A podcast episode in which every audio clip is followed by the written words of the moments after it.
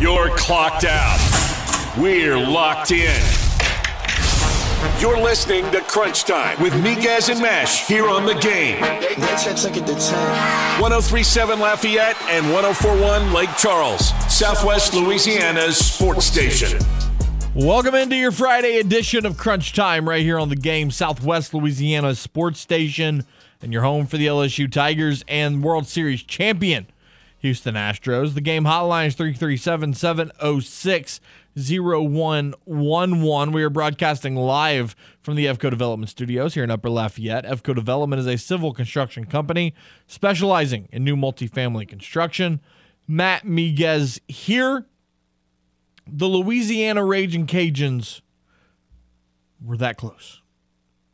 Quite literally, that close to being the third bracket buster of the night as Tennessee was able to take down the Cajuns 58 to 55. Jordan Brown doing what Jordan Brown does. 16 points on 7 of 12 shooting. He also had 7 rebounds on the night.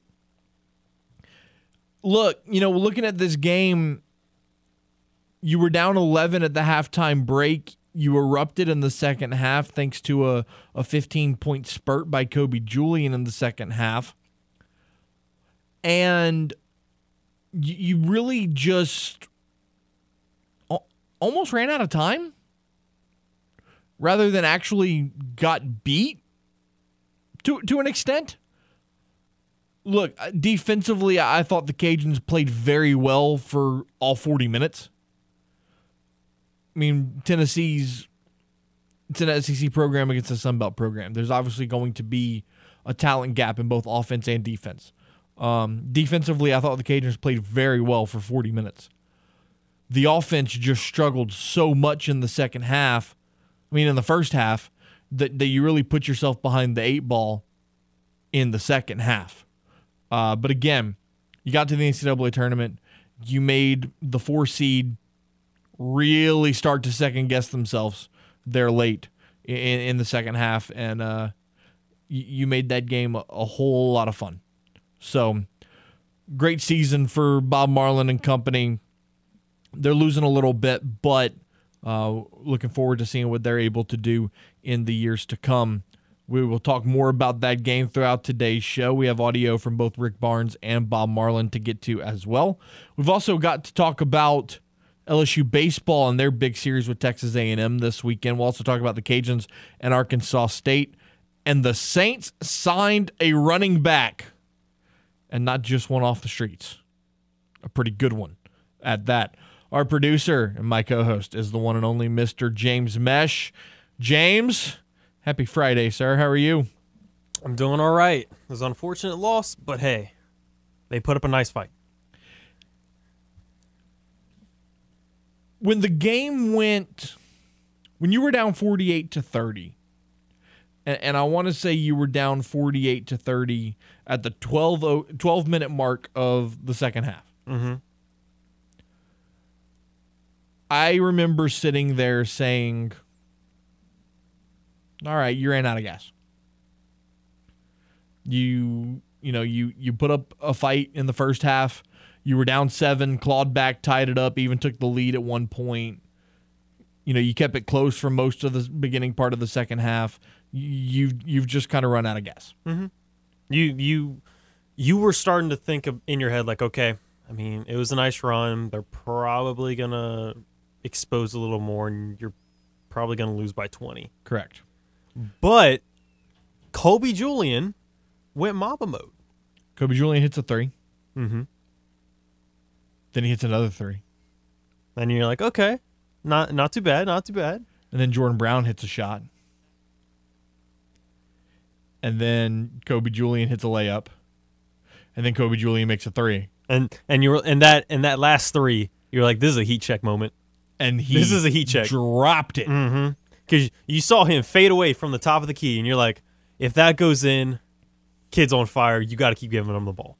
So they call time. So Tennessee called timeout and you're like, all right, got to keep Julian and keep the momentum going. Keep giving him the ball. He's hot. He just did heat check moment. He's still hot. He never gets the ball again. Because I was like, wait, what?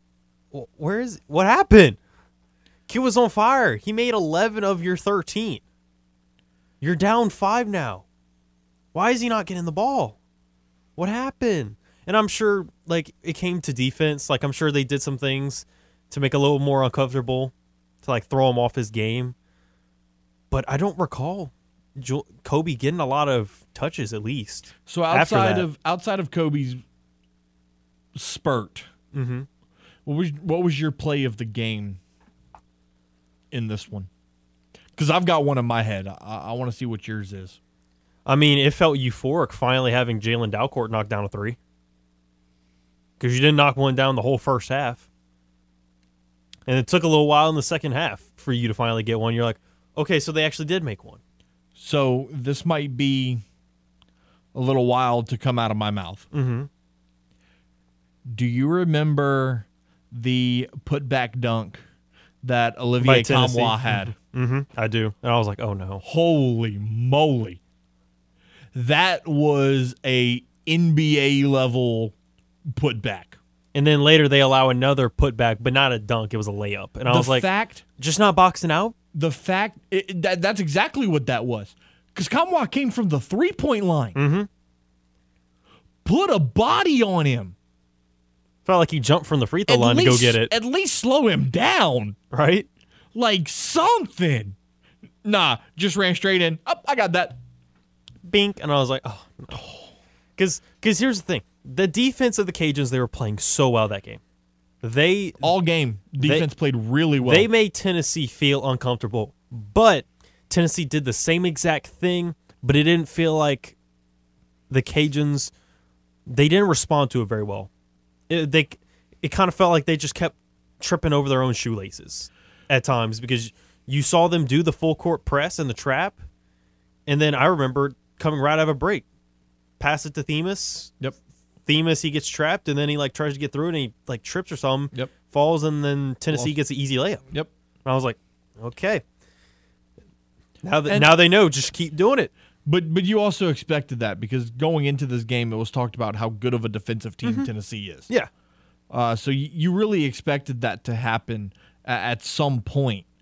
But and an, another thing that that I thought kind of stood out, and I, I've had a couple of people bring this up to me about this game.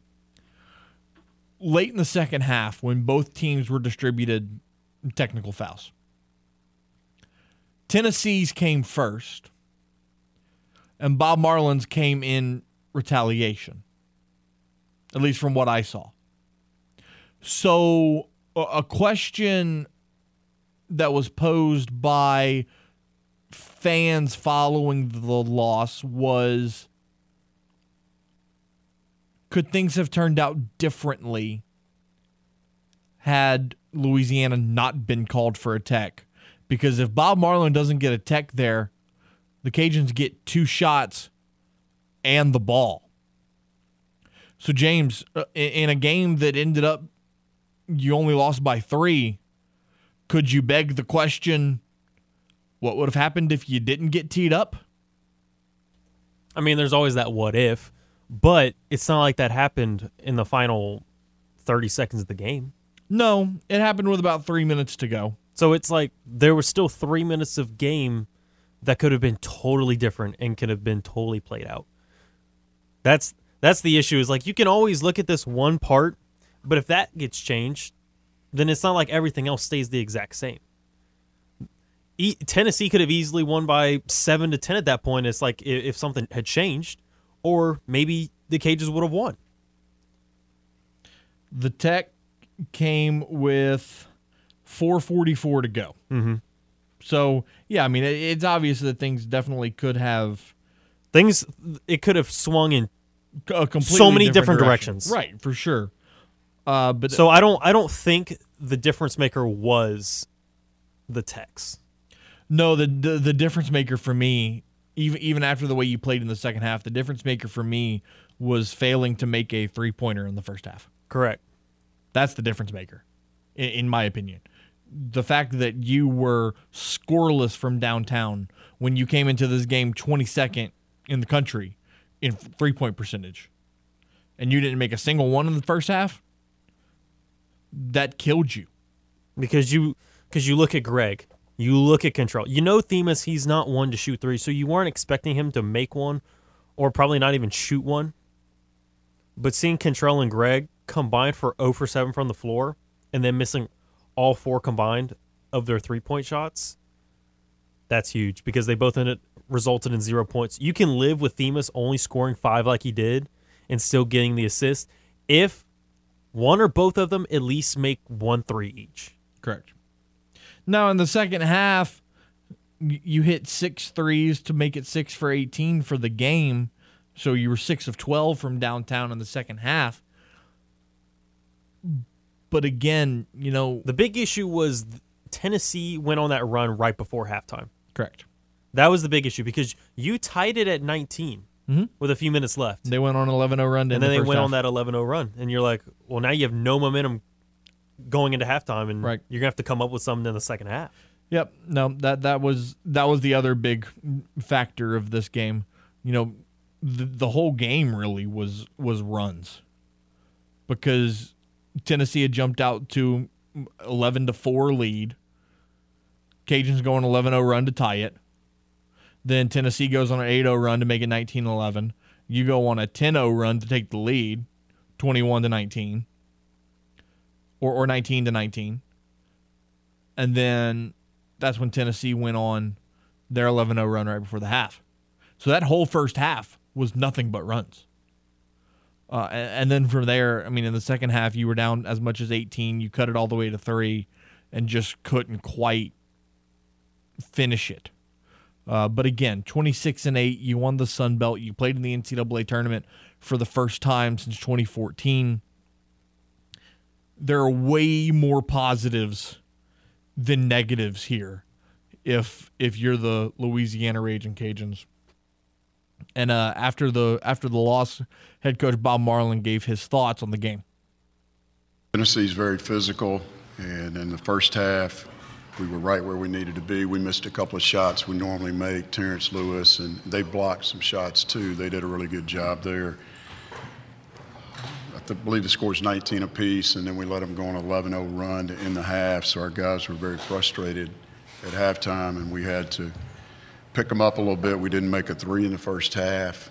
Uh, we've got two really good three-point shooters in Garnett and Williams and uh, they didn't make any tonight. But came out the second half, we fought. We, we were down, I don't even know how many we were down 13 or 10 to go, but I know with five to go, it was a two possession game. And I was really proud of our guys for coming back, making some shots. And these two guys sitting here beside me, really happy for them. And I'm glad that they played tonight on a big stage because they're, they're that, that kind of player. On the winning side of things, Tennessee head coach Rick Barnes gave his thoughts on the matchup and gave a ton of credit to Bob Marlin and the Raging Cajuns.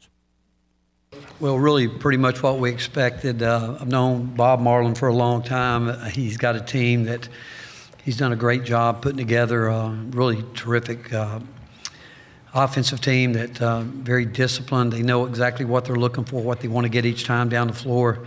Defensively, his teams have always done a really good job of pressure, and certainly tonight they were playing personnel, uh, which we've seen that really much, pretty much all year. But uh, it was the kind of game we expected. Uh, we knew it was going to be a hard-fought game, and kind of how we've done it many different times this year. We've relied on our defense to get it done for us, and uh, found a way to score enough points. First half, turned it over way too many uh, uncharacteristic ways, but uh, a really good win. Proud of our players, but again, I, I could just rave about uh, Bob and his team because those guys played their hearts out.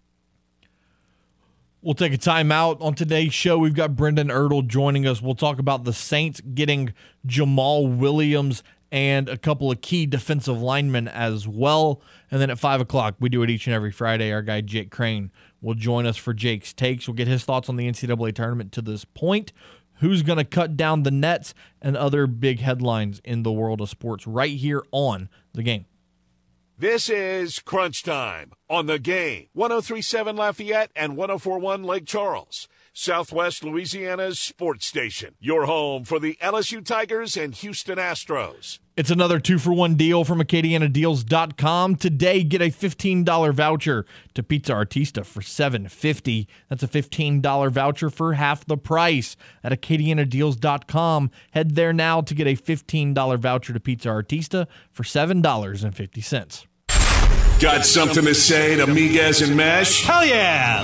It's easy. Just call the hotline by dialing 337 706 0111. Now, back to more Crunch Time with Miguez and Meche here on the game. 1037 Lafayette and 1041 Lake Charles, Southwest Louisiana's sports station. 420, almost 421 here on your Friday. Back here on Crunch Time, Matt Miguez, James Meche. Score update from the Seattle Regional. Iowa leads Southeastern Louisiana. 536 left in the third quarter. It is a 61 to 36 lead for the Hawkeyes over the Lady Lions. And it is the Caitlin Clark show. I mean, not like anyone is surprised. She is shooting 8 of 13, 3 of 6 from downtown. She has 22 points, 9 assists, and 5 rebounds in the contest. Uh, Southeastern shooting just 32% from the field. Uh, LSU getting ready to get underway here in about 10 minutes inside the Pete Maravich Assembly Center as they will take on Hawaii. LSU is a 32 point favorite in that one. James, how quickly does this one get out of hand? Oh, I mean, I, I could see it getting out of hand pretty quickly. Like first five minutes. I mean, like look, I like I think LSU could very close could come very close to doubling Hawaii. oh God. Now look, Like I, I think this could be 87-45. I'm gonna give credit to Hawaii. Okay. They've had a great year. Got to the NCAA tournament. Only 64 teams can say that. Technically 68. Sometimes I just don't count the playing games because I think they're It's ridiculous. ridiculous. Like what's the Um, point? But this is LSU we're talking about here. Mm-hmm. This is a team that has lost two games this year to South Carolina and to Tennessee. I don't think it's going to be as bad as you're thinking it is, mm-hmm. simply because I think there's going to come a point where Kim Mulkey's going to call off the dogs. So, do you think at that point you think Hawaii would cover the spread of 32? Correct. I do. You think it'll be like a 25 26? In the third quarter, mm-hmm. if LSU's got a 20, 25 point lead, I think she's sitting Angel Reese. I think she's sitting Flau'jae Johnson. I think I think I think you rest them for Sunday. Because here here here's my point of view, and I may be wrong by saying this, but this is just the way I look at it. Mm-hmm.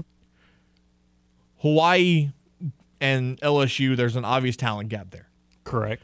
If your second string can't stop Hawaii, Then there's an issue. then there's an issue. You probably don't deserve to win the game.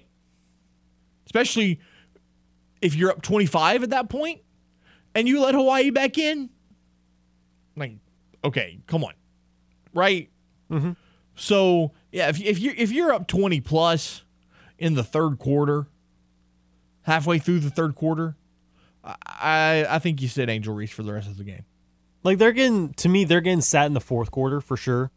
But I think Kim Mulkey wants to make a statement with this game because they got bounced earlier than they thought they would against Tennessee in the SEC tournament. So to be like, well, we lost a lot quicker than we thought. Maybe people aren't as high as high on us anymore. Let's make a statement with this one and beat the crap out of Hawaii. You know what I mean? Like make this make this 35 30 to 35 at the end of the third quarter. I could And then it's like you'll give up probably a few points potentially. Like I I know I said they could I I could see it 87 45, but I I just don't see how this could get to within 20. I don't see how this could get to within 25 unless Kim Mulkey sits the players at halftime. Like you sit Flau'jae, you sit Alexis, you sit Angel at halftime in the whole second half. You just have your bench players playing. But I just I, I can't see that happening. I, I see this as a we are going to try and make it as far away as possible until I feel like I've done enough and in the fourth quarter I'll put in my backups for the rest of the game. I, I I could see that. Um, that that game's getting underway here in about five minutes between LSU and Hawaii. Flipping over to the men's side of things, we talked about the Cajuns to open the show. James, it's always interesting to see how quickly brackets just get destroyed. Mm-hmm. Right? Yeah, the one that we did on Wednesday, gone. Gone. That's so, awful. So here's here here's a statistic.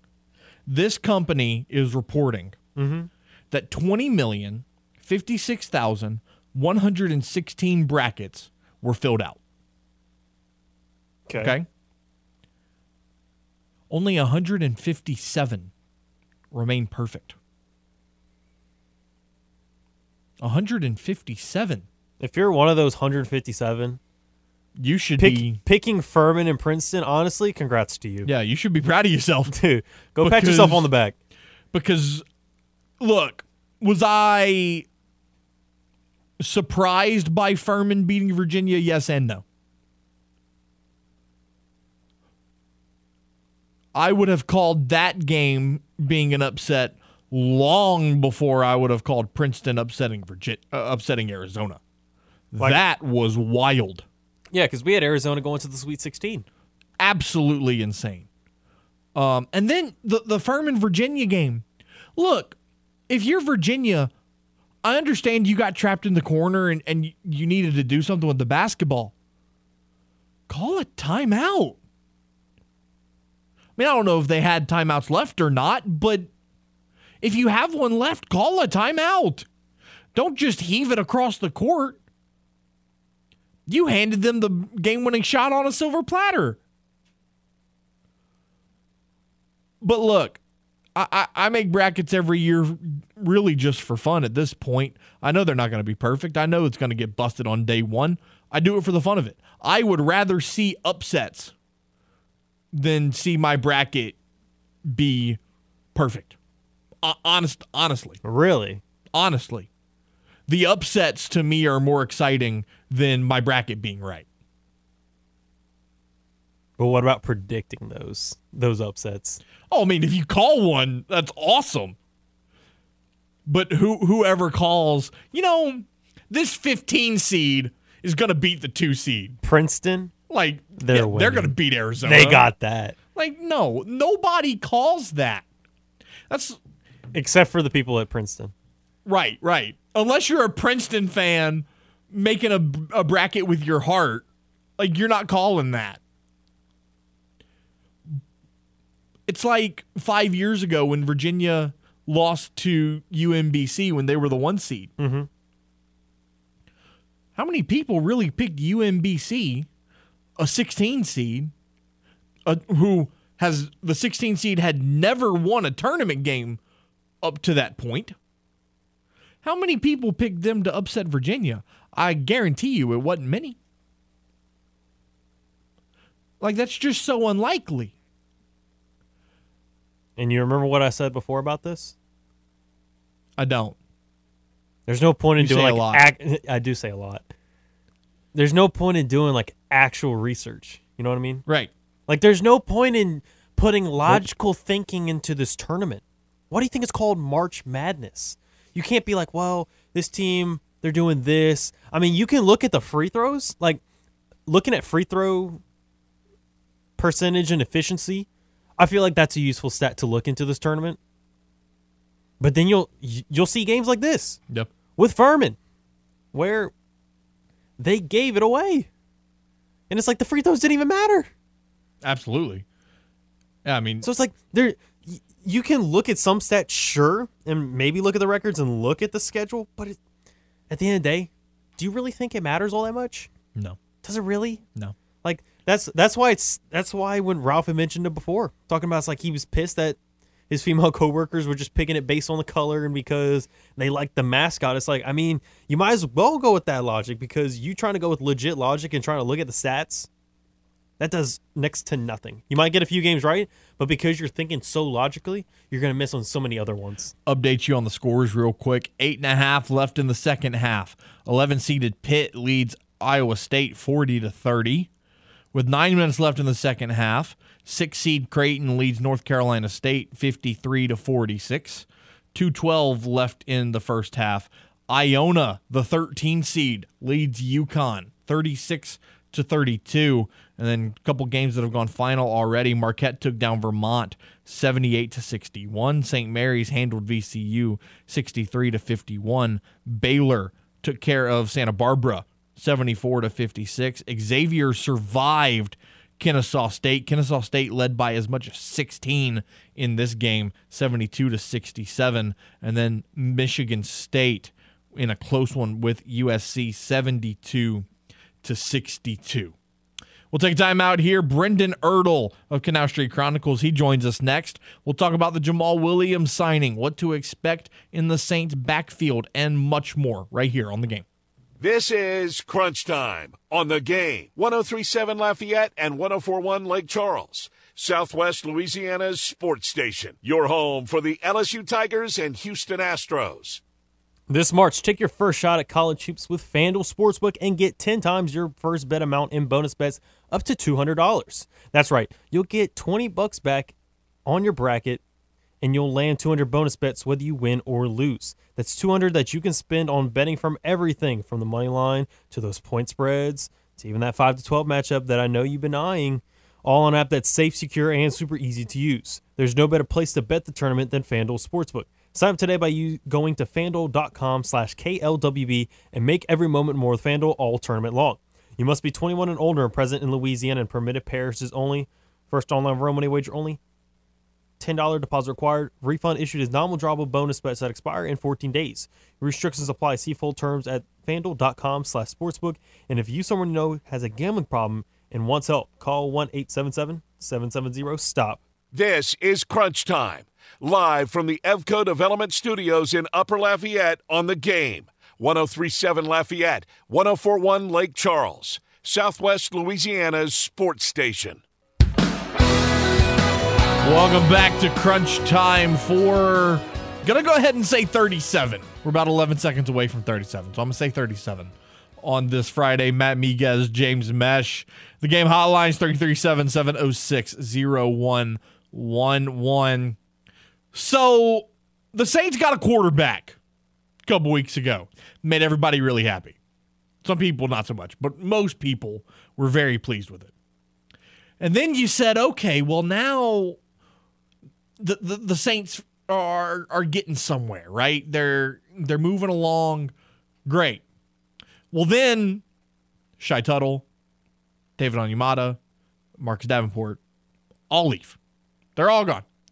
And you said, okay, so who's going to stand beside Cameron Jordan on the defensive line? Because everyone else is just non existent anymore. And so you sign Khalen Saunders and Nathan Shepard. Okay, cool. So you got some defensive tackles. You need another defensive end on the other side of Cam Jordan, but okay, sure. You could probably put Carl Granderson on, on that edge rusher on the other side, or Tanoh Kpassagnon.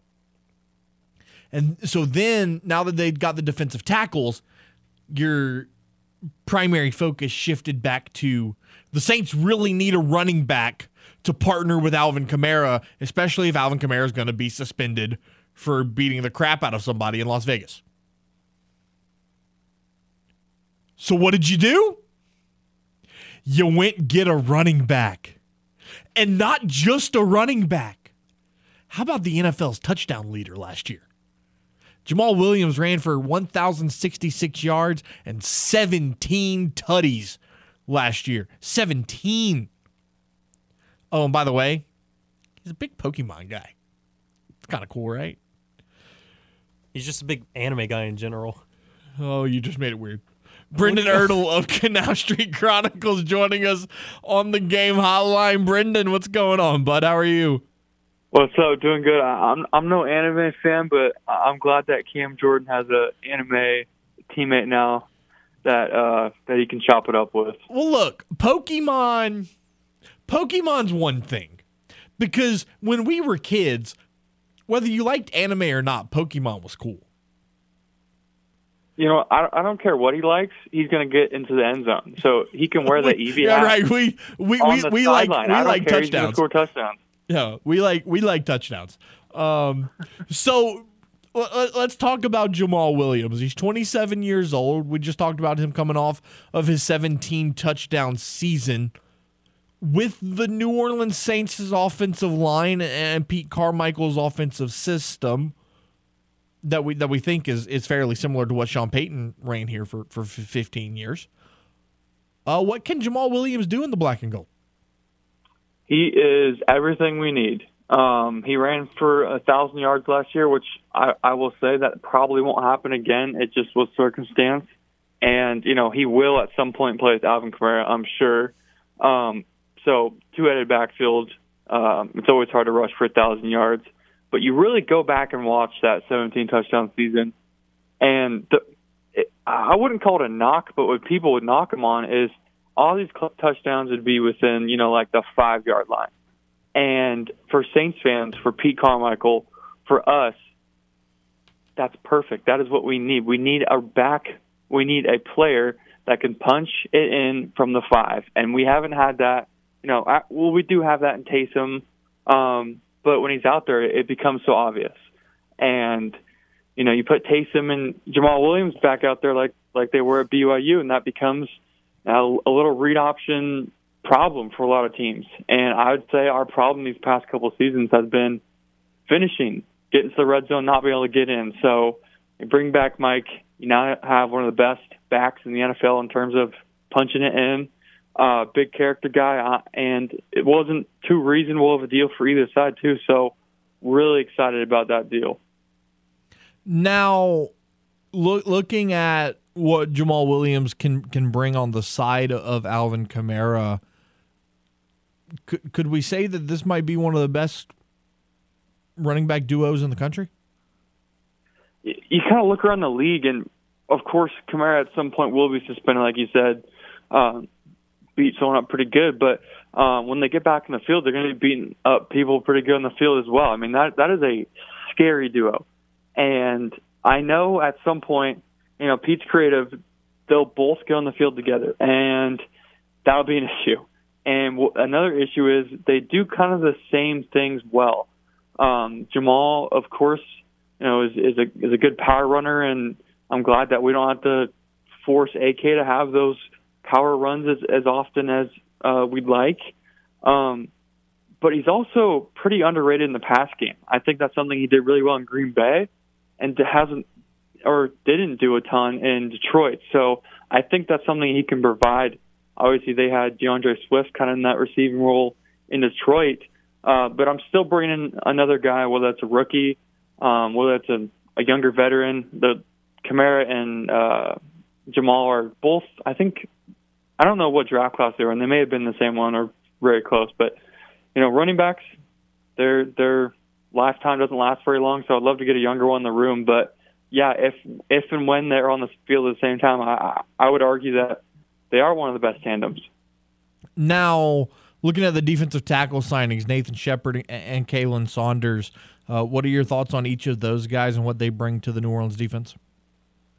I mean, I don't think either either of them are like home run hitters or surefire guys, but um, I think Saunders is someone that I, I'm excited for. Uh, the Saints' defensive tackle position last year in the run game was horrible, to to be nice. Uh, it wasn't good. It got gashed.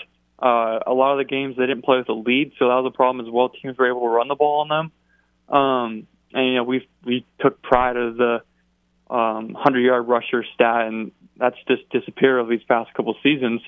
Um, Shy Tuttle, I've always been a big fan of, but that dude got a bag. Good for him. I always root for Saints players to get um, money elsewhere, but that was way too much. Uh, Onyemata got paid a ton more than I would like, so they get comp picks for both of those guys, and that's good. Um, but those were two positions that I was thinking about.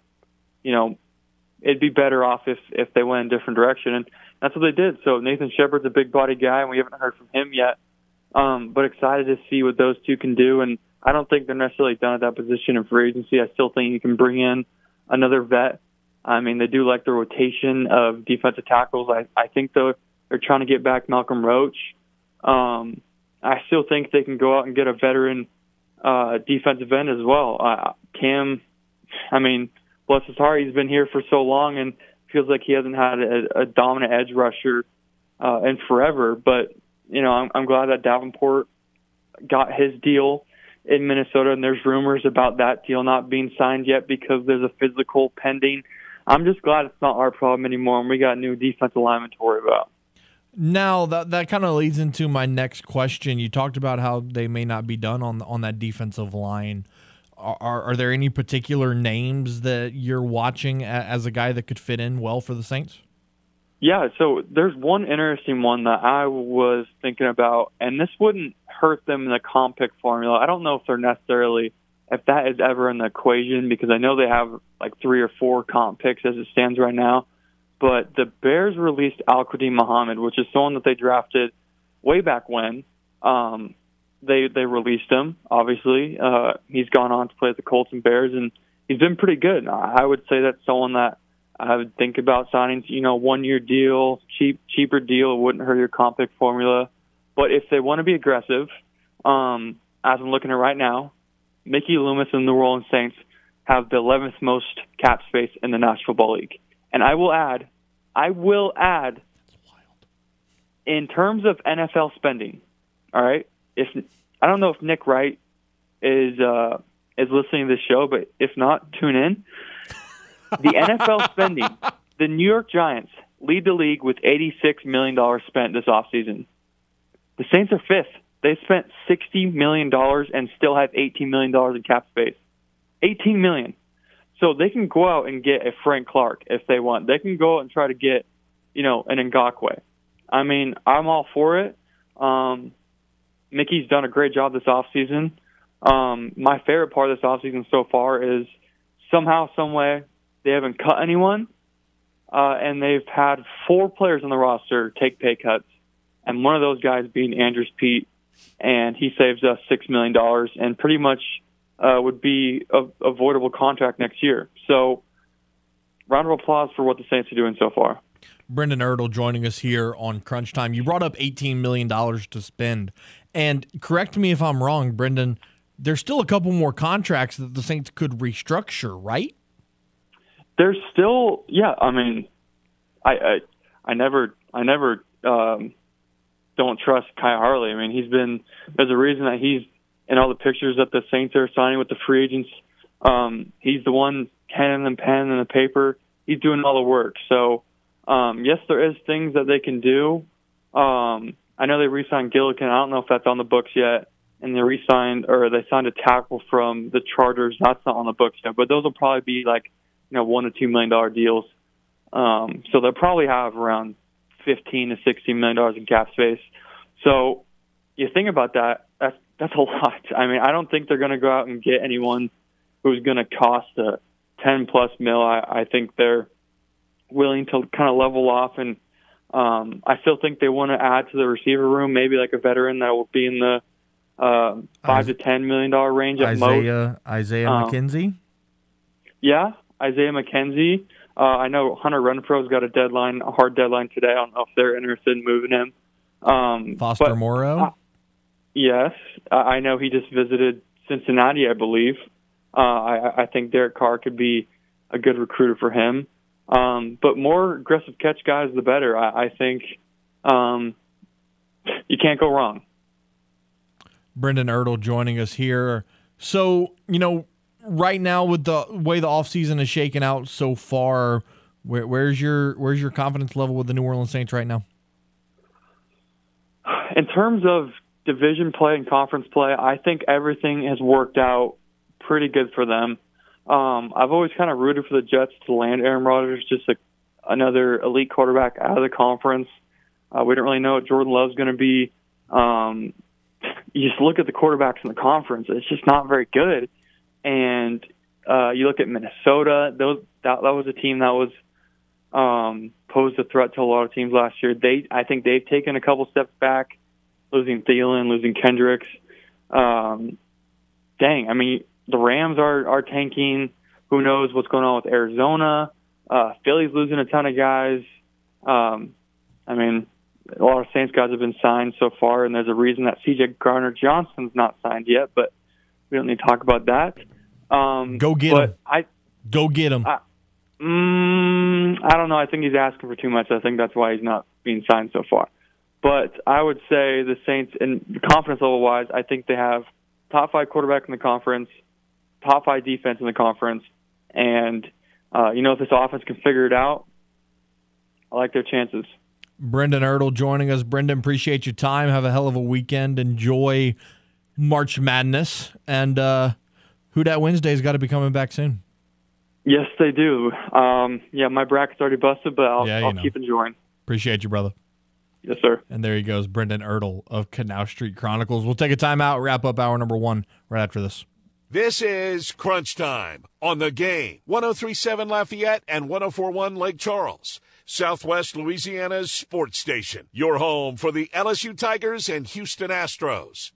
We here at the game know you love our shenanigans both on and off the air, and we want to help you help us. So go subscribe to our YouTube channel at the Game Louisiana and click the bell so you can get notifications when we post our new content and game recaps. Help us get to a thousand subscribers to see more fun behind the scenes at the Game Louisiana on YouTube.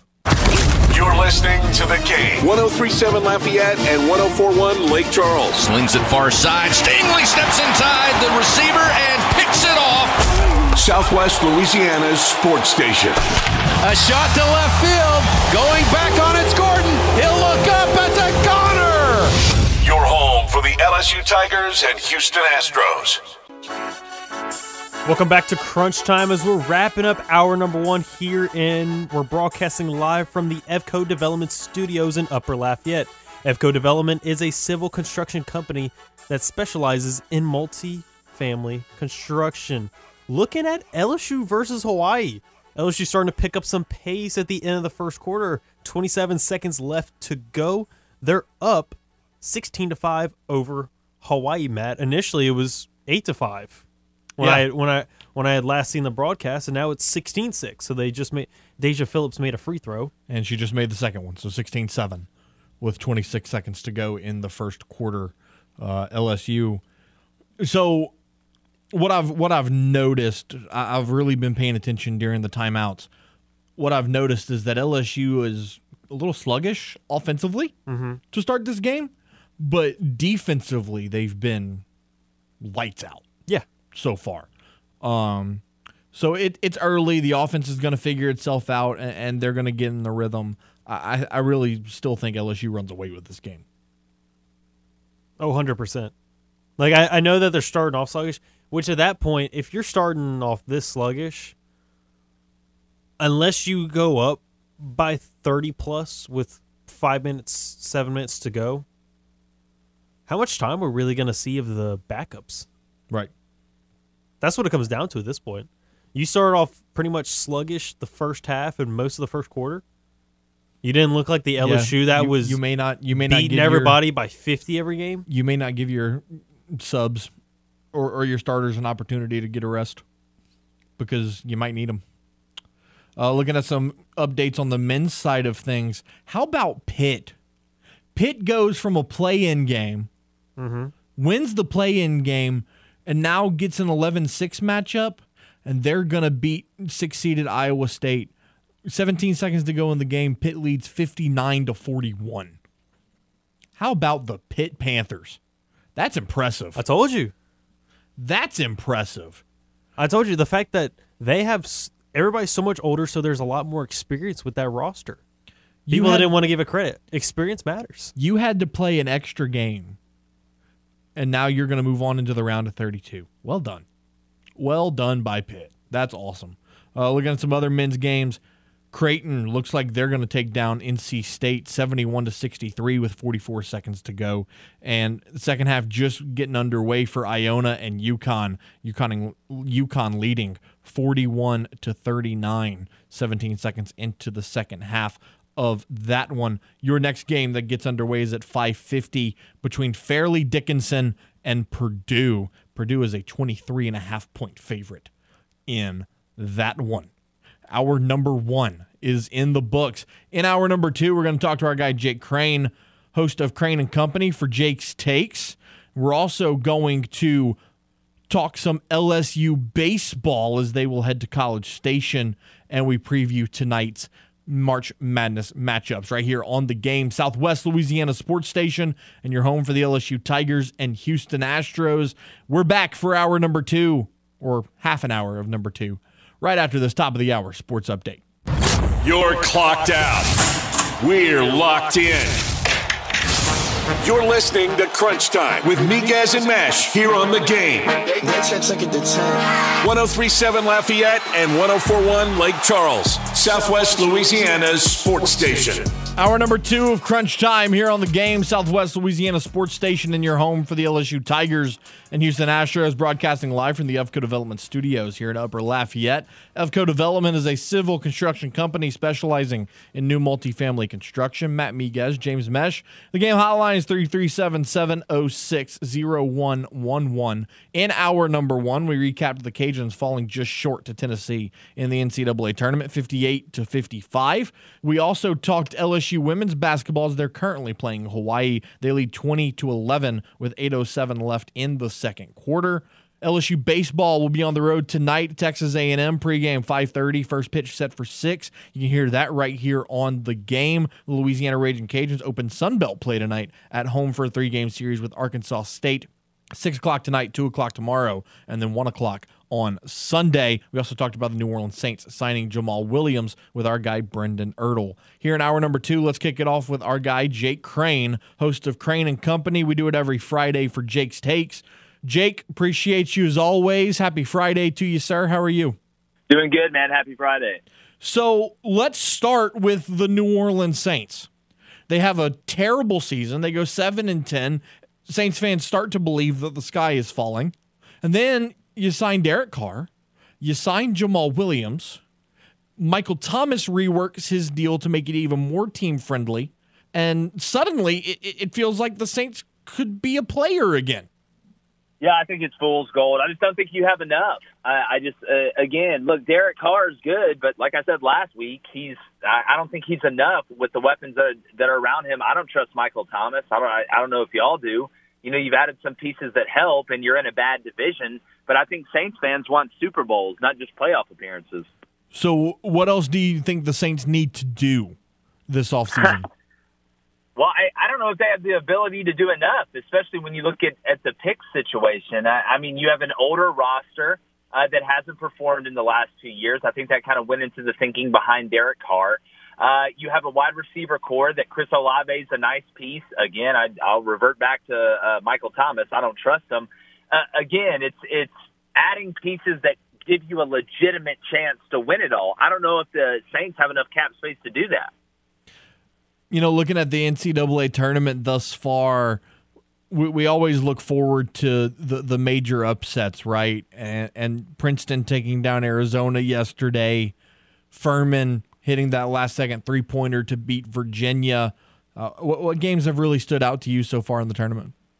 Well, I mean, this whole season uh, we've seen nothing but parity, so I'm not shocked that the tournament's been crazy. Obviously, Princeton beating Arizona, uh, that that one basically ruined my bracket. I'll never believe in Arizona again. They are 100% exiled from the trust tree forever and ever. I never forget or forgive. But look, I mean, you you see teams that have guys that have that COVID year as well. You know, the transfer portal didn't just help the major schools; it helped the mid-major schools. So, uh, Princeton, Arizona, obviously, I, I picked Kennesaw State to beat Xavier, and they blew it at the end. But you know, all of the upsets. You know, going back to Furman being able to take advantage of Virginia just losing their mind. But you know, we've seen some really good games, and what's crazy is uh, we haven't seen an overtime game. I don't believe. How close were the Louisiana Raging Cajuns to to being another bracket buster and taking down Tennessee? Well, I, I don't know how many people had Tennessee getting past Duke anyway. I think Duke may be playing better than anybody in the country, but you knew it was going to be close without Zeigler. The problem is Lafayette doesn't shoot free throws well, and offensively they weren't diverse enough to take advantage of an undermanned Tennessee squad. So I picked Tennessee to win that game. It was a great showing uh, by Louisiana. I know that they're proud of that group. Uh, it's something you can hold your head up. Uh, but at the end of the day, Tennessee just had a little bit too much. Chatting with Jake Crane here for Jake's Takes each Friday on Crunch Time. You know, looking at, at NFL free agency, we talked about the moves the Saints have made. What are some major moves that, that are, you're still waiting to see? Obviously, we're waiting to see what Aaron Rodgers is going to do. We're waiting to see if anything's going to happen with Lamar Jackson. I mean, mm-hmm. do, do, do you see any of those moves come into fruition in, in the next couple of days? Yeah, look, I think Aaron Rodgers is going to end up going to the Jets. Uh, you know, I know they've hinted at it. Lazard's already going over there. The Packers said that they need uh, the Jets to be able to to make it worth their while, and I get that, but I think they'll find a way to get it done. When you talk about Lamar Jackson, right now it just looks like Baltimore. I mean, who's left out there? I mean, hell, the Bucs just signed Baker Mayfield. Uh, everybody seems that they're kind of in their spot. So if you're the Ravens, you're sitting in a great position now. So uh, I think Lamar's going to go back to Baltimore. I think Aaron does go to the Jets, which means it's going to be Jordan Love time in Green Bay, which, you know, I don't know about you guys, but I don't believe in it. Uh, I think that most of the big splashes that, that we haven't already known about that could possibly happen have already happened. Jalen Ramsey going to the Dolphins, obviously. Uh, you know, you look at what happened with the Eagles up front, Lane Johnson, Jason Kelce both coming back, and then they re-signed Fletcher Cox. They're basically going to run it back, kept Darius Slay after they thought, uh, you know, he was going to be gone because they weren't going to be able to make it work. So uh, I think we're kind of nearing the the end of the the huge moves that we don't already have an inkling that will happen. Who who's gonna who's gonna get the services of C.J. Gardner Johnson? Man, you know, look, he's he played so well, and again, when you're surrounded by talented players, it helps you play better. Even though in the Super Bowl they got absolutely roasted, uh, I think there's multiple teams that are in the mix. Uh, I think if you're a team that maybe you look to draft a DB, uh, taking a guy that's already proven that you know is, has done it at the highest level consistently uh, would be the move over taking a chance off drafting a guy. So there's multiple teams. To, to point out one right now, I think would just be speculative. All right, Jake, give me some bets for this weekend. Man, look, you know, I, I I like to hedge my emotions when it comes to betting and when it involves Auburn. But with Marcus Sasser and Jamal Shead kind of hurt, uh, and Auburn playing the way they did the other night, and it's in Birmingham. Right now they're plus 195. They're minus 110 at plus plus five and a half. I don't think you'd be crazy to take that. I love Texas at minus five and a half against Penn State. I think they're just a better team.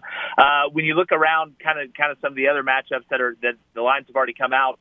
Princeton and Missouri at at uh, over under 149 and a half. I like the over in that game. Missouri shot 40% from three uh, their first look, and then Arkansas, Kansas. They got only got Kansas at minus three and a half. Look, I, I know Nick Smith Jr. is playing good for Arkansas, but I think Jalen Wilson and them are too much. So go ahead and give me Kansas minus three and a half at minus 110.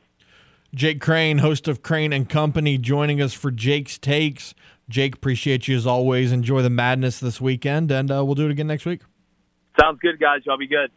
And there he goes, Jake Crane, the host of Crane and Company. Kateri Poole at the free throw line for LSU now 5:14 to go in the second quarter. The Tigers lead 26 to 15 in the first round of the second Greenville Regional. They win this game, they will play on Saturday um, on Sunday, and then the winner of that game will advance to the Sweet 16 in Greenville, South Carolina. Again, LSU, Texas A&M, six o'clock pregame, five thirty, right here on the game. They're going to cut us off here in about twenty minutes. Paul Skenes going against the Aggies. This is going to be Skenes' first true test as, as a pitcher for LSU. And look, when your ERA begins with the number zero after you've made multiple starts, you are doing something right. Can he continue it for the Tigers tonight against the Texas A&M team that has won eight straight? We'll continue that conversation here in just a moment. Also, UConn continues to lead Iona 52 to 43 with 15:46 to go in the second half. We're going to take a time out here on Crunch Time. When we return, we'll talk more about March Madness. We'll talk more about LSU and Texas A&M, and then we'll send it out to Chris Blair over in College Station right here on the game. This is Crunch Time on the game. 1037 Lafayette and 1041 Lake Charles. Southwest Louisiana's sports station. Your home for the LSU Tigers and Houston Astros. This March, protect yourself against upsets with Bracket Parlay Insurance on FanDuel Sportsbook. Right now, all customers can get up to $25 back each day if your parlay of three legs or more falls just one leg short. I'm going to take Purdue FAU, and Kentucky to all win their first round matchups. And with a parlay, you can turn a small bet into an absolute slam dunk. And with cash out, you're going to be calling the shots now. You can close out your bet whenever you want before the game is over. Just sign into your FanDuel Sportsbook account or go to fanduel.com slash KLWB to sign up today. That's fanduel.com slash KLWB. Make every moment more with FanDuel, America's number one sportsbook. You must be 21 and older and present in Louisiana and permitted parishes only. Bonus issued is non withdrawable bonus bets that expire seven days after the receipt. Max bonus $25 bet per day unless otherwise specified. Restrictions apply. See full terms at fanduel.com slash sportsbook. And if you or someone you know has a gambling problem and wants help, call 1 877 770 STOP. Tune in every weekday at 8:15 a.m. and 3:15 p.m. for the LSU Sports Update, presented by Tibbs Trailers here on the game. 1037 Lafayette and 1041 Lake Charles, Southwest Louisiana's sports station. Welcome back to Crunch Time right here on the game, Southwest Louisiana Sports Station, and your home for the LSU Tigers and Houston Astros. Matt Miguez, James Meche, getting ready to wrap up today's show and bring you out to College Station, Texas, with the voice of the Tigers, Chris Blair, for LSU Texas A&M in a three-game series kicking off tonight. But before we do that and even preview that game, let's look at the slate of March Madness games still to come tonight. And oh man, are there some good ones. So we'll start, James, with the matchup that tips off at 6:10 on CBS. Number 11 seed Providence and 6th seeded Kentucky, both teams coming into this game with a record of 21 and 11. Uh, Kentucky is a four and a half point favorite in this one with an over under of 143. You've already seen quite a few upsets today and throughout the tournament, really. Can Providence join the likes of Furman and Princeton and what nearly was Louisiana as a quote unquote bracket buster? I mean, I could see it. They both have similar records at 21 and 11, and Kentucky's only a four and a half point favorite. But I do look at their last three games, and in fact, their last five. They lost three in a row, and they've lost four of their last five, including to UConn, Xavier, Seton Hall, and then UConn again. So they're not coming into the tournament on a hot streak. And that's what it comes to when it comes to tournament play, whether it's football, basketball, baseball. Are you hot going into the tournament? And they are not. No, no, they are not. Um, so it, it'll be interesting to see that game. Uh, Providence has had some success in the NCAA tournament in the past. Uh, so it'll be, and, and obviously, you know, Kentucky, John Calipari ha- has won a national championship before. He knows what it takes to get the job done. Uh, he's been under a lot of scrutiny recently because it seems like ever since Kentucky gave him his lifetime contract extension, that he's struggled at Kentucky. Uh, so interested to see how that one plays out if the Friars can play spoiler there. How about the 625 matchup?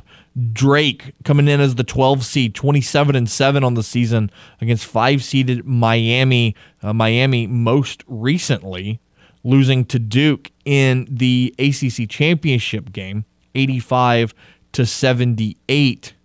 Excuse me, that was the semifinals. 85 to 78.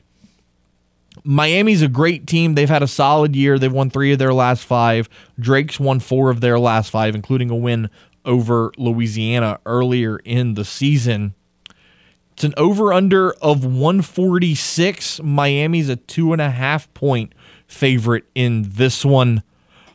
I said earlier this week that I would pick Drake to upset Miami. And James, I'm still going to go with that. Give me the Bulldogs over the Canes in uh in, in this game. What do you what do you think about this matchup? I mean, I had Drake as well. We we both went with the upset. I know, and Drake they've actually they've been on a real nice hot streak. I mean, looking at they've only lost one time out of their once out of their last 14 games. Yeah. So they're kind of on a hot streak. Yeah. Miami, and who's to say we don't see even more They upsets? Because we've seen plenty already. We've seen Princeton. We've seen Furman. USC wasn't able to beat the Trojan, wasn't able to beat Michigan State earlier today. So I mean, there, there's been a lot of crazy games, and I would not be surprised to see the Bulldogs upset the No, Hurricanes today. a- absolutely. Tucker DeVries, the leading scorer for Drake, 19 points per game so far this season. That's good for 44th nationally in points per game. So, uh, yeah, I mean, I just like you said, they're 13 and one in their last 14 games. I I just have a feeling that, that Drake's going to find a way to to win that game tonight. Uh, Grand Canyon, Gonzaga. Now, Grand Canyon, look, Grand Canyon is a great program. They've been in the tournament multiple times before. 24 and 11 on the season. They've had a great year. But you're talking about the Zags. Zaga. 28 and 5. They went to the NCAA championship game just a few years ago. They're 16 point favorites in this one with an over under of 153 and a half. Uh, I don't have much to say about this game other than give me the Bulldogs. Exactly. Same here. I mean, it's just look, Grand Canyon can put up a fight. It could be a close game, but at the end, Mark Few's group is going to find a way to win this game, point blank. Um, so give me the Zags in this one. 820, Florida, Atlantic, and Memphis. Now, what's interesting about this game is, James, you and I have Florida Atlantic going to the Elite Eight, to Sweet 16. I'm sorry, Sweet 16, before they fall, before they end up falling to Duke. In order to get to the Sweet 16, they're gonna have to win tonight. that is very true. And Memphis is sitting there at that one point favorite. So it's, it's practically a pick 'em. It really is. Uh, over under of 152. And man, when you look at Florida Atlantic, they're 31 and 3 on the season. You look at their last five. I, I know Conference USA hasn't been the strongest conference as as of late. Uh, I mean, they killed Rice, they beat Louisiana Tech, they killed Western Kentucky. They had a close game with Middle Tennessee, and then they destroyed UAB um, in, in their final game. And then when you look over at Memphis, who they've played, you beat SMU. You lost by two to Houston, who was the number one overall seed, one of the number one overall seeds in this tournament. And then you ripped off a three game win streak where you beat UCF, Tulane, and then you got revenge on Houston. So this team has beaten Houston already, and then lost to Houston a second time by two. Memphis is a scary group uh, at 26 and 8 so far on the year. I know it's only a one point game. I know the over under is 152. I'm still taking Florida Atlantic, but I'm not going to be surprised if it's Memphis. Yeah, it's not one of those confident picks, but I'm still going with FAU as well. That game kicks off at 8:20 tonight. Looking at a couple of other matchups: Montana State, Kansas State.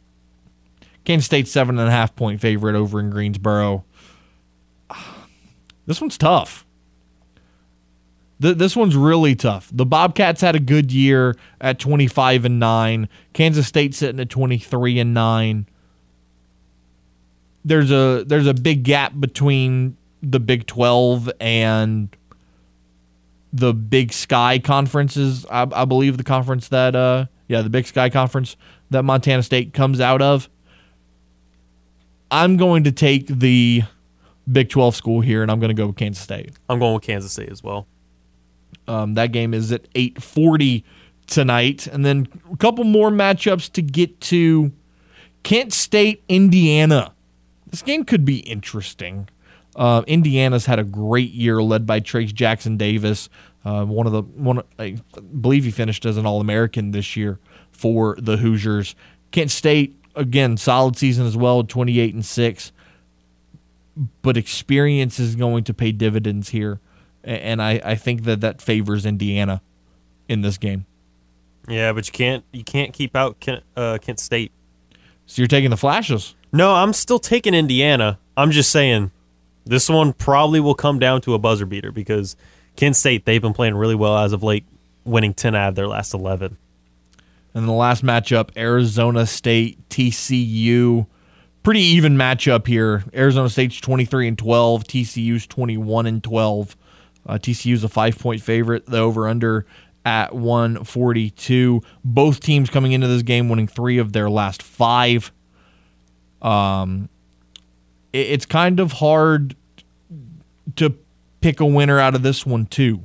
I mean, Mike Miles has been a, key piece for the Horned Frogs at 17 points per game, but Arizona State has has had a, a, nice run as of late. Like we said, winning three of their last five. They've got wins over Oregon State. They've got wins over USC. They battled with they they beat Arizona by one. Then they lost to him in the tournament. You've you've got some key victories here, and then some really close losses. I'm interested to see how this game goes. I, I think I'm to pick TCU to win, but Arizona State has made a lot of headway down in, in February and March. So I'm interested to see if the Sun Devils could be another team that, that pulls off a big upset this year. Uh, but but I think I am going to go with TCU. Yeah, so the Sun Devils could very easily win this game, but I'm still picking the higher seed in the Horned Frogs. All right, James, LSU Texas A&M tonight. What are we what are we looking for in that game? How many cruise missiles do you I was, see? I was about to say, are we putting the cruise missile counter at half, at 0.5? Uh, I think I'm going to take the over. Going to go for the over on this one? On that one. Uh, A&M, look, they're a great group. Um, the, the the Cajuns had to deal with them last year. But one thing that's interesting about this game is that I know LSU's only lost one game so far this year.